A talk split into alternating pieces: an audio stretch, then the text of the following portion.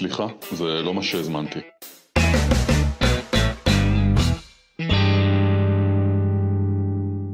שלום, אנחנו שוב בפודקאסט, סליחה, זה לא מה שהזמנתי. אנחנו עם טל בשן, טל הוא מייסד בית ספר למנהיגות תודעתית.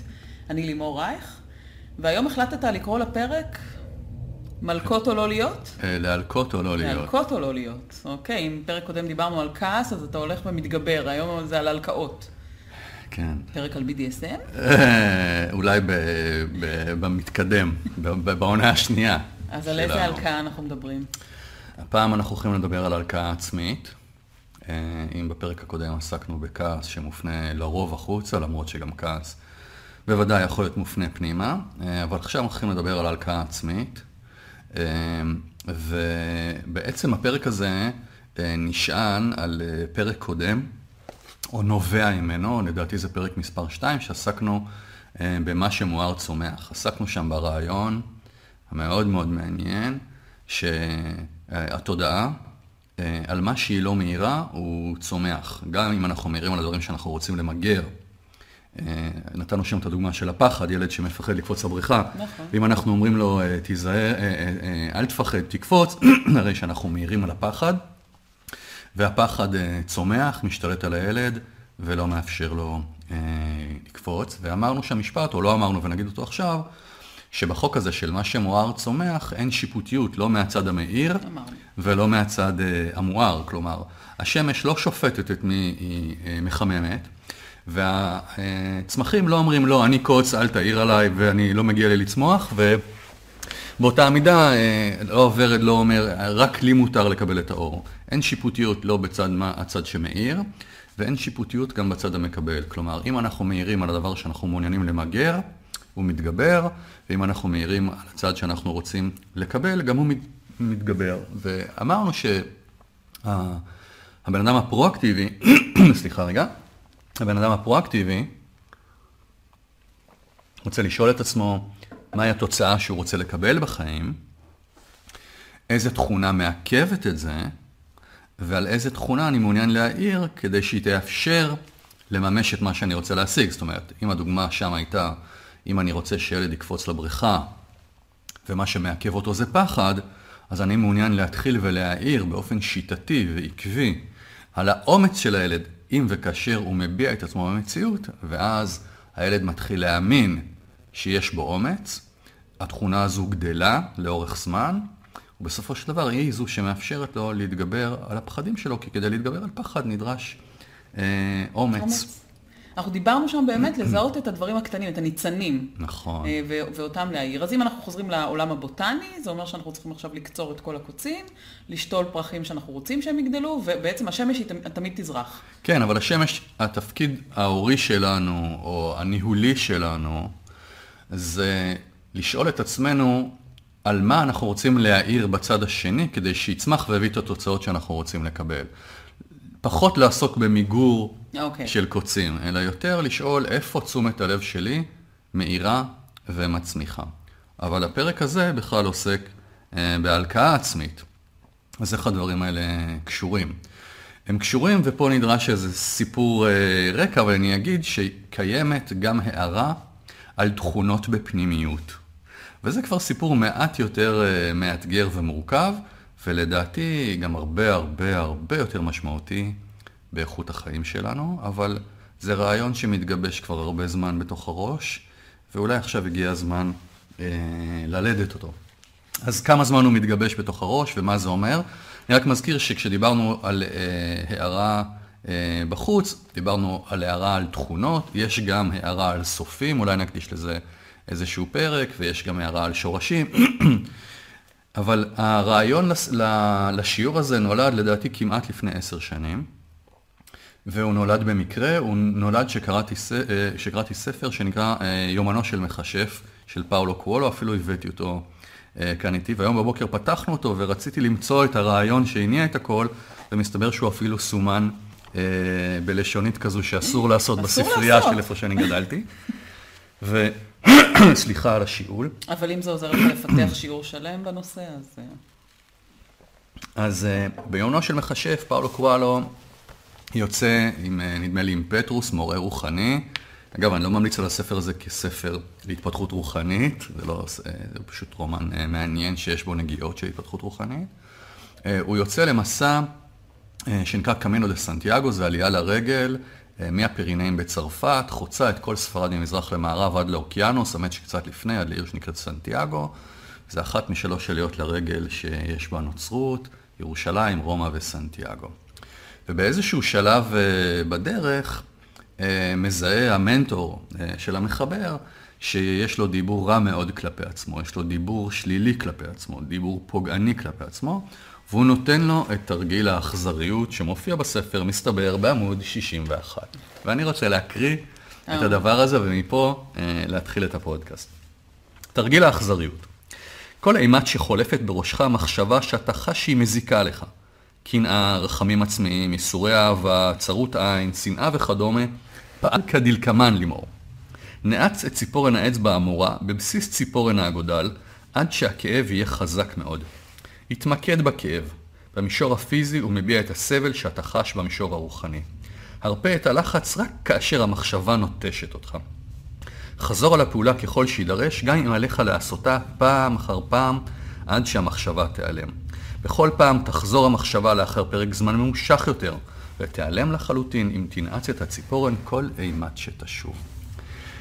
עכשיו, אני קראתי את זה לפני עשר שנים, גרתי בבית אחר, התיישבתי על המדרגות בבית, ואמרתי למעיין אשתי, מעיין, אני רוצה לעשות את המסע הזה, ספטמבר הבא אני נוסע. היא אמרה לי, ספטמבר הבא זה עוד כמעט שנה. אמרתי לה, ספטמבר, אז זה אני נוסע. ארזתי, ותוך, לדעתי, שבועיים נסעתי, ועשיתי את המסע המדהים הזה של 700 קילומטרים ממזרח למערב עד לאוקיינוס, חוויה מטלטלת בשביל לתרגל את התרגול הזה. ספר נוסף מעניין שרלוונטי, ואני נותן פה רקע כי צריך להבין מאיפה הניצנים האלה נולדו, אה, נקרא ארבע הסכמות של דון מיגל רואיס, הוא מציע ארבע הסכמות, הסכמים פנימיים שהבן אדם עושה כדי לשנות את מערכות היחסים שלו עם עצמו, ואחת מהן היא לשמור על תואר המילה. כלומר, לשים לב לדיבור הפוגעני הלא נקי, גם כשאנחנו מפנים כלפי אחרים, רכילות, צרות עין, וגם הדיבור המנמיך, אה, כפי שמדבר עליו פאולו קוולו. אז עכשיו אני רוצה להתחיל להסביר מהי הכוונה. כפי שאנחנו אה, מאירים בחוץ באופן חיובי או שלילי, ומה שאנחנו מאירים עליו צומח, קורה לנו בדיוק אותו דבר בפנימיות.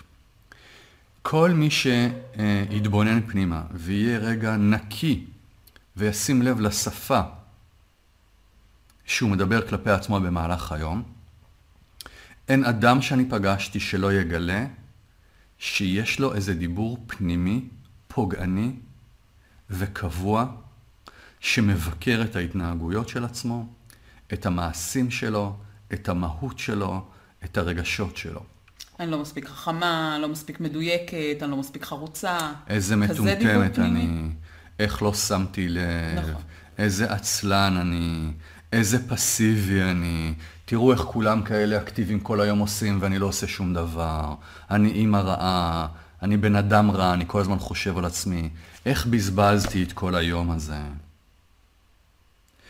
והדיבור הזה, כשאנחנו מדברים אותו, אנחנו לא שמים לב שאנחנו מדברים אותו, אנחנו לא חושבים שמדובר בחלק חיצוני ששופט אותנו, אלא בחוויה הפנימית שלנו, יש לנו אמונה שאנחנו כרגע מתארים תיאור מדויק את המציאות ואת מי שאנחנו באמת. אפילו כשמישהו נותן לנו מחמאות, אנחנו יכולים בפנימיות לזלזל במחמאה, כי אנחנו רואים, אין לא, לו מושג לא מי אני באמת. אם באמת. הוא היה יודע מי אני באמת, בחיים הוא לא היה אה, מתייעץ איתי, או אומר לי שאני תותח. הדיבור כי... הפנימי הוא אותו דיבור פנימי? זאת אומרת, תמיד אני אה, אשפוט את עצמי על אותו דבר? כן, ישנם פרמטרים קבועים שאיתם אנחנו שופטים את עצמנו. עכשיו, הדבר הראשון שצריך להתחיל לעשות זה להכיר בזה. כי כשאנחנו כאלה מדברים את הדיבור הפנימי הפוגעני הזה, אנחנו לא שמים לב שהוא פוגעני, אנחנו חושבים שאנחנו מרוויחים ביושר את הדיבור הזה. אה, זה יושב על רעיון נוסף, כלומר נשענו כניצן של רעיון על פאולו קואלו, ואחר כך ניצנו אה, כרעיון על דון מיגל רואיס, ועכשיו אנחנו נכנסים לעולם שנקרא הורה מופנם. עכשיו, זה רעיון ששווה פודקאסט לפני עצמו, אבל אנחנו נמנף אותו. מה זה הורה מופנם? הורה מופנם הוא אותו חלק הורי, שילד בחר להפנים אותו ולתת לעצמו את היחס שההורה נתן לו. זאת אומרת, ו- ופה יש קטסטרופה בתוך הדבר הזה. זאת אומרת, כל אחד מאיתנו, באופן שבו הוא חווה הורות, ובאופן שבו הוא חווה אהבה, ובאופן שבו הוא חווה את הסביבה כשהוא היה ילדה, ישנם משפטים או תובנות או מסקנות שהוא הסיק כתוצאה מאיך שהוא קיבל אהבה, או על מה הוא קיבל אהבה, שהדברים האלה הם פוגעניים כלפיו.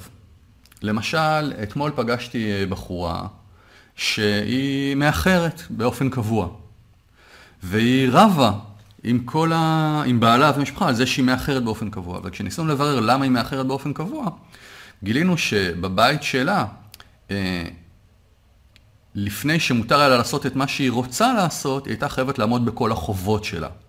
ורק כשהייתה עומדת בכל החובות שלה, הייתה זוכה להכרה ולאהבה. אבל החובות מעולם לא נגמרו, ולכן מעולם היא לא התפנתה אה, פשוט להיות שבעת רצון מעצמה, מעצם היותה, ולהרשות לעצמה ללכת לבלות. ולכן כל יום היום שהם צריכים לצאת נגיד לסרט, היא תמיד תמצא עוד כמה משימות לעשות. וואו, זה להגיע ככה. כן, היא תמצא עוד כמה משימות לעשות, כדי שהיא תוכל להרשות לעצמה לצאת לסרט. כי אתה מקבל אהבה רק כאשר אתה עומד במשימות של מה שצריך לעשות, וכועסים עליך כשאתה עושה את מה שבא לך לעשות. אז יכול להיות שההורים שלה, מהיום שהם אמרו או העבירו את המסר הזה, עברו כבר 30 שנה, ואולי אפילו ההורים האלה נפרדו מן העולם, אבל הדיבור הפנימי הנגוע חי וקיים. והיא כל היום שופטת את עצמה שהיא לא בסדר כי היא לא סיימה את כל המשימות שלה, ויש עוד דברים לעשות. וכשהיא תסיים את מה שיש לעשות, היא תסתכל מה עוד יש לעשות. וכשיציעו לה ללכת לבלות, יהיה לה רגשות אשם או תחושה של סטרס, כי האם בפנימיות שלה זה נכון או לא נכון כבר, האם כבר יש לה את הזכות לצאת לשם. זאת אומרת, הורה מופנם הוא החלק הזה של המציאות בילדות שלנו, שאנחנו רתחנו עליו ושנאנו את ההורים שלנו על זה שהם עשו לנו את זה. זה תסכל אותנו ברמות מטורפות, שאמרו לנו שאנחנו רעים, שלא יצא מאיתנו שום דבר, ש... שאני טיפש, יש הורים שיכולים להגיד לילד, אתה הרסת לי את החיים. אנחנו שנאנו אותם על הדבר הזה, זה היה בלתי נסבל עבורנו, אנחנו רק רצינו להיות נאהבים כפי שאנחנו, בלי כל השיפוט הזה.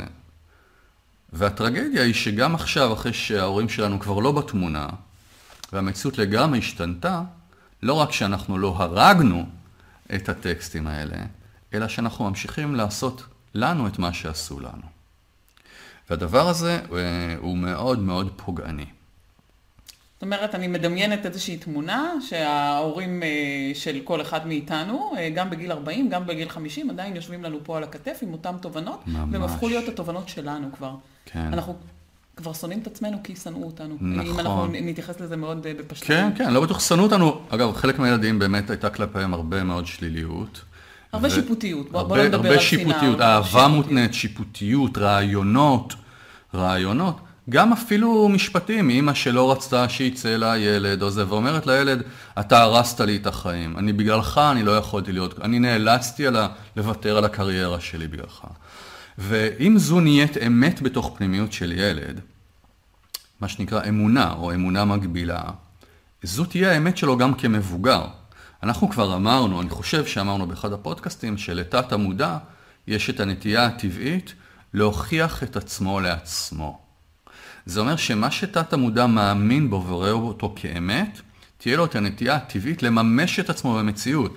זאת אומרת, אם אני חושב שאני כילד, האמונה היא שעצם הנוכחות שלי הרסה לאימא שלי את החיים, עצם העובדה שאני חי, אני גם מרגיש, או יש סיכוי אני, להרגיש את זה גם במערכת היחסים שלי עם בת הזוג שלי. אם, כי האמונה הזו ממשיכה לחיות. עכשיו, בואו רגע נסביר את הגודל של האירוע הזה. אחד, אני בטוח שלא כל מי שמקשיב לפודקאסט הזה יודע להגיד מה המשפט הזה שהוא אומר לעצמו. כי זה לא באמת תמיד טקסט שיוצא, זו כבר תחושה שבאה אוטומטית. אני אתן לך דוגמה, לימור. אני אה, שלשום קמתי בתשע בבוקר והייתה לי איזו פגישה, אה, בתשע וחצי נכנסתי לה- להקליט איזשהו פודקאסט מקצועי ללקוח, ב-10 עשיתי עוד פעולה, ב-12 הרציתי הרצאה של שעתיים וחצי, אחר כך עשיתי מטלות בבית, אחר כך עשיתי... ובשלוש כבר הצלחתי להגיד לעצמי, הנה, בזבזתי עוד יום. אחרי יום כזה וזה בשלוש. כן. כלומר, הרעיון הזה שאני לא עושה מספיק, נעוץ עמוק מאוד בתוך הפנימיות שלי. אני בכלל, וזה עיוות, אנחנו קוראים לדבר הזה עיוות. אני לא מצליח לראות מה כן קרה. המשפט הפנימי הזה תמיד prevails, הוא תמיד שופט את המציאות. אבל בוא נחזור שנייה אחורה, מה ההורה המופנם ש- שאתה, טל, הפנמת, שהביא אותך לידי זה שאתה חושב שאתה לא עושה מספיק? שאני תמיד לא עושה מספיק, תמיד אמרו לי, למה אתה מתבטל? אין מה לעשות. אוקיי. תחושת אשמה קבועה שמישהו עובד ומפרנס אותי, ואני אה, נהנה מהחיים. הרגשתי אשם על זה שאני נהנה מהחיים. יש כל כך הרבה דברים לעשות. עכשיו, יכול להיות שההורים שלי באמת אמרו את זה, או לא אמרו את זה, זה בכלל לא משנה. זו החוויה שלי. החוויה שמה אני יושב בטל כשיש כל כך הרבה דברים לעשות. ומי שיושב בטל ולא עושה את מה שצריך לעשות, הוא עצלן, הוא לא זה, והוא לא יגיע לשום מקום. אז כרגע בעצם הפכת להיות השופט הכי אה, מחמיר עם עצמך. נכון. עכשיו, הנה תרגיל מעניין. התרגיל המעניין הוא לנסות ולברר כמה פעמים ביום אנחנו אומרים את המשפט הזה לעצמנו. קודם אנחנו צריכים לזהות מהו, על מה... נכון, אז הדבר הראשון, שנייה אני אקחקח כי זה מטריד אותי כבר כמה רגעים. סליחה. נכון, אז אם משפט שלי יהיה, אה, הנה בזבזתי עוד יום, השחטתי עוד יום, אני רוצה לראות כמה פעמים ביום אני מעביר לעצמי את המסר הרגשי הזה, של איזה אפס אתה, אה, השחטת עוד יום. זאת אומרת, לנסות לזהות איזה תחושה שלילית עולה בי בהקשר של דברים אה, ביום-יום שלי. כן, זה לא משהו שהוא חד פעמי, זה לא משהו שקורה לי פעם בשנה, זה ביום-יום. כן. אגב, לך יש משפט כזה, את יודעת לשלוף אותו? איזה סתומה אני? יופי. עכשיו, כמה פעמים ביום, לימור, את חושבת שהתחושה, החוויה הזאת, עולה לך בגוף? וואי, המון. כמה? תזרקי מספר בשביל הספורט, וקחי את הטלפון רגע ביד. כן. כי אני הולכת להקליט את זה? כן, לא, אנחנו הולכים. לעשות אה, תרגיל רגע. אוקיי, לקחתי את הטלפון, פתח. מחשבון, תפתחי מחשבון. מחשבון. כן. אוקיי, פתוח. לימור, ניחוש ככה מהבטן, בדרך כלל זה די קרוב, כמה פעמים ביום את אומרת, מה, איך אמרת? איזה סתומה, אני עוד פעם עשיתי טעות. איך, איזה סתומה יפה, כמה פעמים כן. ביום? אה, לפחות חמש-שש. חמש, שש פעמים ביום. כן. אוקיי? אני חושב שהרבה יותר, אוקיי? חמש, שש כפול שלוש, שש, חמש, ימים בשנה, אני עושה לעצמי הנחות, חמש פעמים ביום. כן. אה, 300 וכמה ימים יש לנו? 365, רגע, חמש כפול 365, כן. כן. שווה?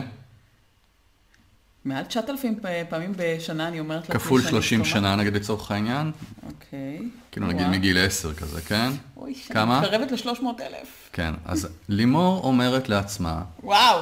כמעט 300 אלף פעמים בתקופת חיים, שיעור איזה סתומה אני. אין בן אדם נורמלי בעולם שיגידו לו את הדבר הזה 300 אלף פעמים, והוא לא יקרוס תחת הרעיון הזה.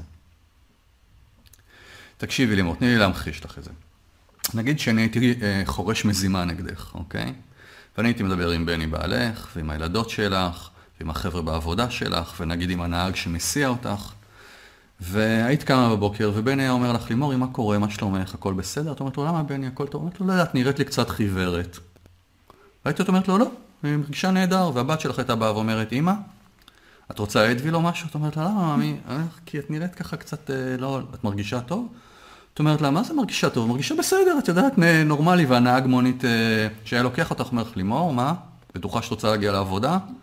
למה? לא יודע, את נראית ממש על הפנים. והמסגרת בקבלה שם, היית אומרת לך, לימור, מה, מה קורה? אני מבטיח לך שעד 12 בצהריים את ב... מה במי- זה, אני לבנה כמו סיד, בדרך ב-12 למיון. בצהריים את במיון, וגם מגלים לך משהו. עכשיו, למה זה חשוב? זה חשוב להבין שההלקאה הפנימית הזאת אה, היא משהו שמחרב חיים. זו תקרת הזכוכית שלנו, זו האמת שלנו בנוגע לעצמנו שמגבילה את ההתפתחות שלנו. יום אחרי יום במשך שנים אנחנו אומרים משהו שאם היינו אומרים אותו למישהו אחר, הוא היה מגיע למיון בצהריים. עכשיו, אם אני עושה משהו, אתה אומר שלתת המודע יש נטייה להוכיח אה, את עצמו. אם אני בעצם עושה משהו שהוא פזיז, או זה רגיל אצלי, כן. אז אני אומרת לעצמי, אוש, הנה, הנה הוכחתי לעצמי שאני... נכון, סתומה." אנחנו כל, תת המודע כל הזמן יוכיח איך הטענה שלך צודקת. כמו שבן אדם שמשוכנע שדופקים אותו, תמיד ימצא איפה דופקים אותו, ויוכיח את זה במציאות. בן אדם שאומר איזה סתומה אני, על כל דבר ימצא את הדבר הזה, אם זה נכון או לא נכון. זה בדיוק, לתת המודע יש את הנטייה הטבעית להוכיח את עצמו לעצמו. הוא כל הזמן בוחן את עצמו, מוכיח שהוא נכשל בזה, ואומר, הנה אמרתי לך, הנה, אמרתי. מטומטמת. וזה דבר קריטי, וזה הערה על פנימיות. כמו שאמרנו שיש הערה על תכונות אצל האחרים, יש הערה, הערה הרבה יותר חריפה ומסוכנת, והיא הערה על פנימיות פוגענית. עכשיו, זה, זה, לא, זה, זה, זה לא שהסביבה אומרת לי, את סתומה, את סתומה, נהפוך הוא, זה לא שהסביבה אומרת לך, טל, אתה לא פרודוקטיבי, לא. נהפוך הוא, נכון. זה אני, וזה אתה. תקשיבי, זה כמו... לא, לא בשביל עכשיו פה לשים מישהו בגובה מסוים, כן? אה, אחת האמיתות שלי בנוגע לעצמי זה שאני לא מספיק נחוש ולא מספיק מתמיד. גם כן טקסט שאני שמעתי. ושאם הייתי מתמיד, אני חושב שאפילו דיברנו על זה באחד הפודקאסטים, אה, אה, וואו, מה, מה היה לאן יוצא ממני? הייתי מממש את ה... התלמיד היה מממש את הפאקינג פוטנציאל שגלום בו, כן? אין, לא הייתה תעודה אחת שאני לא אה, קיבלתי את הפידבק הזה. פשוט בבית ספר לא היה שום דרך לממש את הפוטנציאל שלי. מה רציתי אה, להגיד בדבר הזה? דיברנו. על הסביבה, על זה שאנחנו שופטים את עצמנו בלי קשר למה שהסביבה בוודאי, עכשיו תראי. אני שירתתי ביחידה מיוחדת, והייתי אה, קצין באותה יחידה מיוחדת, ואני הלכתי 120 פעמיים, והלכתי 150 קילומטר, עם 50 קילו על הגב, פעמיים. ואני חציתי כאמור את הפירינאים ב-700 קילומטר עם מימשת את תרמיל על הגב. הפוטנציאל. לא, אני הוכחתי דה פקטו שאני בן אדם מספיק נחוש.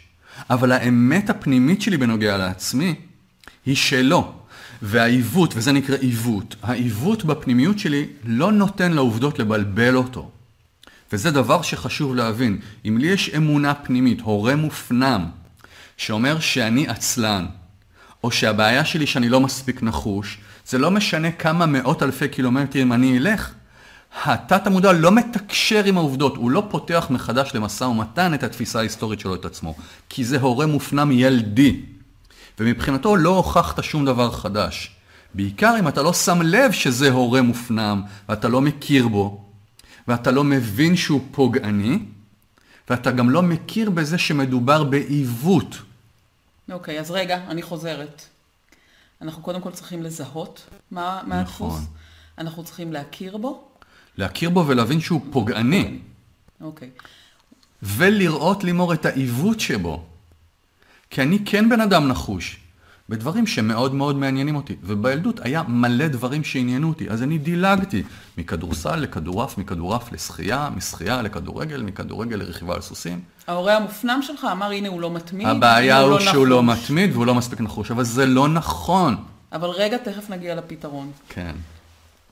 הקשבתי לפרק הזה, כן. הגעתי למסקנה שאני יודעת מה העיוות, אני יודעת שזה הורה מופנם, אני יודעת שזה לא משהו שהוא זה, אוקיי, מה אני עושה עם זה עכשיו? אוקיי. אחד, אני כן הייתי מציע לפחות יום-יומיים לספור. לספור. לשים איזה פס כזה על, על מחברת בכל פעם שזה קורה. להגיע למספר, לראות את הממדים של המפלצת הזאת. עכשיו יש לנו שתי אפשרויות לפתרון. שלוש, אחת, לתקוע את האצבע מתחת לציפורן כמו שפאולו קואלו. זה כבר לא פוליטיקלי קורקט, אבל אני אומר לך מניסיון שזה תרגיל מאוד מאוד מעניין. Uh, יש פתרונות בעיניי, או לפחות אני מציע שני כיווני עבודה פה. אחד, להתחיל להאיר על הדבר שאני רוצה שיצמח. וזה נקרא הורה מיטיב. זאת אומרת, יש לי את ההורה המופנם, והקונטרה שלו זה ההורה מיטיב. אתה פה עכשיו מדבר איתי על גיל אה, 40, 50, זה בעצם גיל ההתבגרות השני שלי. מרד הנעורים השני. נכון, לתת לעצמי את ההערה באלף שהייתי רוצה לקבל מהוריי כילד, וזה לא קרה. כלומר, אל מול ההורה המופנם הפוגעני, בוא, אני, זה לא אומר שההורה שלי היה פוגעני או כולו פוגעני, היה אלמנט מופנם פוגעני שלי. בדבר שלי. אני מעוניין לתת לעצמי עכשיו תיקון כהורה מופנם, סליחה, כהורה הורה מיטיב. הורה שרואה מה אתה כן. למשל, אם לא היו אומרים, וואו, טל, איזה יופי שאתה מתנסה בכל כך הרבה דברים ומגלה כל כך הרבה גמישות, ככה אתה תיפתח לעולם ותחווה הרבה, ותחווה הרבה מאוד חוויות. יכול להיות שלא הייתי חווה את עצמי כבן אדם לא נכון. אם, אם, אם כשהייתי שוכב על הכורסה, לא היו אומרים לי, אה, תפסיק להיות כזה פרזיט, לך תעשה משהו, לא היו אומרים לי, בואנה, סחטנה לך, אתה יודע לחיות, אני בא להיות לידך רגע. אז הייתי מתענג על הרגעים האלה של המנוחה, וכשהייתי עובד, הייתי עובד ולא מרגיש אשם שאני אה, במנוחה. אז הורה מופנם יכול להיות בעיניי בשני ממדים, אחד, פש... אחד פחות מסובך ו... והשני קצת יותר אה, מאתגר לחשיבה. הראשון אומר לתת קונטרה, לתת הורה מיטיב באותו מישור של ההורה המופנם. כלומר, אם הדיבור שלך הוא איזה סתומה אני, אז בסוף היום לבוא, וזה תרגול, לבוא ולהוכיח לעצמך דה פקטו ברמת העובדות, כמה פעולות נבונות עשית היום. הקלטתי פודקאסט היום בבוקר, זה מעיד על תבונה. אה, בחרתי אה, בזה, במטפלת הזו ולא במטפלת ההיא. מוכיח תבונה. נתתי עצה טובה. נתתי עצה טובה לטל למדתי שני תארים, כל הדברים. אבל יומית, יומית, אה, יומית. לא לא לא משהו שהשגתי כן. במהלך החיים. יומית, כמו שבמהלך היום דפק לעצמך את הראש עשר. פעמים, איזה סתומה אני. תראי לעצמך עשר פעמים ביום, אה, כמה נבונה היית. כלומר, תתחילי לזמן את תת-המודע, לה- תגידי להורה המופנם, תקשיב, סליחה רגע, יש לי פה קונטרה לתת לך. עם כל הכבוד, אני רוצה להראות לך מה קרה היום. להתחיל לחזור ל-300 אלף האלה, או 30 אלף, אני לא יודע אם לא טעינו באפס שמה. אה, 300 אלף. כן, לתת קונטרה יומיומית להורה המופנם על ידי הורה מיטיב. אה. וזו צריכה להיות תבנית מוכנה מראש, ובאותה שפה. באותה שפה, עם אהבה. במקום הלקאה, אהבה. להמיר הלקאה לאהבה עצמית. הלקאה עצמית מומרת לאהבה עצמית. זה מימד אחד. המימד השני, שאני מוצא את עצמי מתרגל אותו כרגע, הוא להבין שיכול להיות שהמימד שבכלל בחנו אותו בי, הסרגל, הפרמטר חיים הזה שבו החליטו לשים אותי על סקאלה, זה בכלל פרמטר חיים וסקאלה של ההורים שלי. וזה לא בהכרח פרמטר החיים שבאמת מעניין אותי, או הוא קריטי, או משקף בכלל את מי שאני. מה זה הילד אינו מממש את הפוטנציאל שלו? בכלל, בבית ספר שבו אני למדתי לצורך העניין, היה מישהו שיכול היה לפדבק אותי על היכולת התבוננות שלי, והיכולת שלי להועיל לאנשים לראות את עצמם ולהבין את עצמם, נגיד, היה, היה שיעור כזה? היה טבע, היה ספורט, היה אה, אה, מלאכה ו whatever. זאת אומרת, בכלל, הפרמטר שההורה המופנם שבחן אותי, שבכלל הוא לא רלוונטי בחיים שלי. אז אם אני נגיד מסוגל להגיד לעצמי בשלוש אחר הצהריים, אה, הנה בזבזתי עוד יום, אם הייתי קצת יותר נחוש ורציני, כבר הייתי מגיע להישגים מדהימים היום. אני למשל החלטתי שהאופן שבו אני רוצה לשפוט את עצמי הוא בכלל בפרמטר אחר, שלא משיק לרעיון הזה. במקרה שלי זה פרמטר של השפעה. כי אני בביזנס של השפעה. המהות שלי היא להשפיע.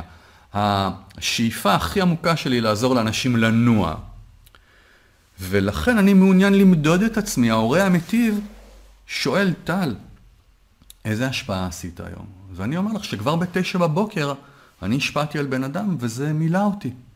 וכשאני ממלמל לעצמי את ההורה המופנם שאומר, טל, אבל אתה השחטת את היום, אני עונה לעצמי, טל, השפעת. אבל אני השפעתי על הבן אדם הזה היום השפעה מאוד עמוקה, הוא ישנה את חייו בעקבות הפגישה, או השיעור, או whatever. תפסיק, הציר הזה בכלל לא רלוונטי. כלומר, אני יכול להיות הורה מיטיב, או באותו פרמטר, ולהוכיח, לתקן את העיוות, כי כשאימא אומרת לילד, אתה הרסת לי את החיים, או הורה שאומר לילד, אתה ילד רע, זה עיוות. הילד לא הרס לאימא את החיים. הילד הוא גם לא ילד רע. כן, זה שיש אימא ש... או אבא שמשגע, אומר, אתה ילד רע, אתה... אתה אלה עיוותים. והבעיה שלנו זה שאנחנו מכבדים את העיוותים ומוכיחים אותם שוב ושוב. ולהיות הורה מיטיב במימד הזה, זה ליישר את העיוות. להגיד, אני ילד רע? ש... אני ילד טוב? הנה, היום עשיתי את זה, ואת זה, ואת זה, ואת זה. הפתרון הראשון שלך הוא ריאקטיבי, כי בעצם הוא הולך לאותה שפה של, ה... של העיוות, של ההורה המופנם, והפתרון השני שלך הוא פרואקטיבי. הוא אומר, זו לא השפה שלי, אני אה, נפטר מהשפה הזו כי זה לא אני, זה ההורה המופנם, ואני אומר לו ביי ביי. אבל אני, ואני בוחר בעצם פרמטר אחר לבחון בו את עצמי. כן, תראי, ריאקטיביות תמיד מלווה ברגש שלילי, והתכלית שלה הוא למנוע עתיד לא, רש... לא רצוי. אז אני לא הייתי בוחר במילה ריאקטיביות, הייתי אולי אומר לעומתי. כלומר, okay. אוקיי. אל מול האמירה של ההורה המופנם, אני שם אמירה של הורה מיטיב. זו פעולה פרואקטיבית, כי היא, היא מלאת אהבה, והיא מחבקת את הילד הפגוע, ואומרת לו, אני רואה חלקים אחרים בך, והם ראויים לאהבה. אוקיי. Okay. החלק השני הוא פשוט קצת יותר מורכב מבחינת החשיבה. מותר לי גם לבוא ולהגיד, אני בכלל לא מעוניין להמשיך לבחון את עצמי בציר מסוים, אני גם לא מעוניין לזכות את עצמי בציר הזה, כי הציר הזה, האמת, לא מעניין אותי. הוא לא הציר שמעסיק אותי בחיים שלי. אז אני אבחר דימוי אחר. קודם כל, אוקיי. תודה שתיקנת אותי. מגרש משחקים. כן. ב- בפתרון הראשון שלך, אני באה ומשחק ב- באותו מגרש של ההורה מסכים, המופנם. מסכים. בפתרון השני, אני אומרת, זה לא המגרש שלי, אני יוצרת לעצמי את מגרש המשחקים נכון. ובוחרת איך לשחק בו. נכון. אוקיי. כי אגב, יכול היה להיות שהייתי נולד להורה אחר, שאותו מעניינים דברים אחרים, והוא היה באמת מאיר על דברים שמעניינים אותו. כלומר, צריך לזכור שההורה מאיר ומחנך על פי אג'נדות פנימיות שלו, וזורק אותם על הילד, אבל זה כמו שזברה תחנך אה, אה, אליגטור, וכמו שג'ירפה תחנך אה, אריה. זה לא אומר עלינו כלום, זה אומר שהג'ירפה גידלה אה, זברה. אני זברה. ו... לא יודע, אולי המטאפורה מבלבלת, אבל הרבה פעמים בוחנים אותנו בפרמטרים שבינם לבין מי שאנחנו באמת, אין דבר וחצי דבר. לא סתם אומרים חנוך לנער על פי דרכו. ריבונו של עולם, אתה צריך קודם כל להבין מהי דרכו של הנער, בשביל להתאים את החינוך שלך אה, לילד. אם נחזור לדוגמה שלי, אם אני הולכת על אה, פתרון ב', נקרא לזה, כן. אז בעצם אני זונחת את הדיבור של כן, אני חכמה, כן, עשיתי דברים חכמים היום, והולכת לפרמטרים אחרים שאני רוצה לשפוט בהם אותי. עד כמה אני הייתי יצירתית היום, עד כמה גיוונתי את ה- את לימור, העיסוק אבל שלי. השאלה היא באמת מה, בניטרליות, מה באמת מעניין אותך? מה אני רוצה להעיר חוזרת לתחילת מי? את באמת רוצה להיות? מהו הדבר הזה שאת מעוניינת לתת לו קרדיט אמיתי? לא קרדיט ריאקטיבי, להוכיח לאימא שאני כן ילדה חכמה. אגב, אני גם לא חושב ששתי המתודולוגיות סותרות זו את זו. כלומר, אני יכול גם לבוא ולהגיד, כן, אבל גם עשיתי מלא דברים, וחוץ מזה תראה כמה השפעתי היום. אבל השאלה החשובה, ופה אני חושב שאנחנו נרצה לסכם, כי זה כבר מתחיל להיות עמוס, זה אחד, להבין שיש הלקאה עצמית, להבין שהיא הורה מופנם, להבין שלרוב מדובר בעיוות, להבין שהוא קורה מאות אלפי פעמים במהלך החיים, והוא גומר את האנשים כאשר הם חושבים שזו האמת, כאשר זו אינה אמת, זו הורה מופנם שחדר למערכת ההפעלה שלנו וממשיך לעשות בדיוק את הדבר שרצינו שבחיים לא יעשו לנו.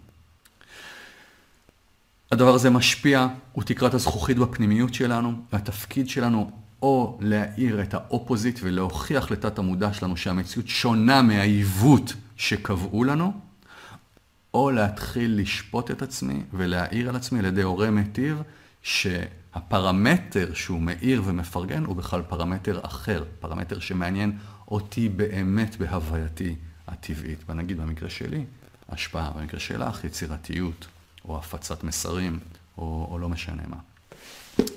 אני מרגישה תחושה של שחרור כרגע. למה? מרגישה שההורה המופנם ככה הולך ועוזב לי את הכתפיים. אה, אני מודה לך מאוד. ומי למדתי. שזה לא עוזר, שידחוף את האצבע הזאת מתחת לאגודל, ילך לפירינאים בצרפת, 700-800 קילומטרים, יפנה חודש, טיול משנה חיים. אה, עם הספר שלך. אה, לא, הספר נשאר בבית, אבל הרעיון, היה... הלך. ליווה אותי כל הדרך, כן. אז אני רוצה להודות לך, ואני רוצה להזמין אתכם, גם מי שצופה, גם מי שמקשיב, אם אתם רוצים אה, לעשות עבודה פנימית, עצמית, אתם מוזמנים אה, להיכנס לדף הפייסבוק שלנו, ש- מנהיגות תודעתית, ולבוא קצת להתחיל לשנות את אה, מערכת ההפעלה שלנו. תודה. תודה רבה.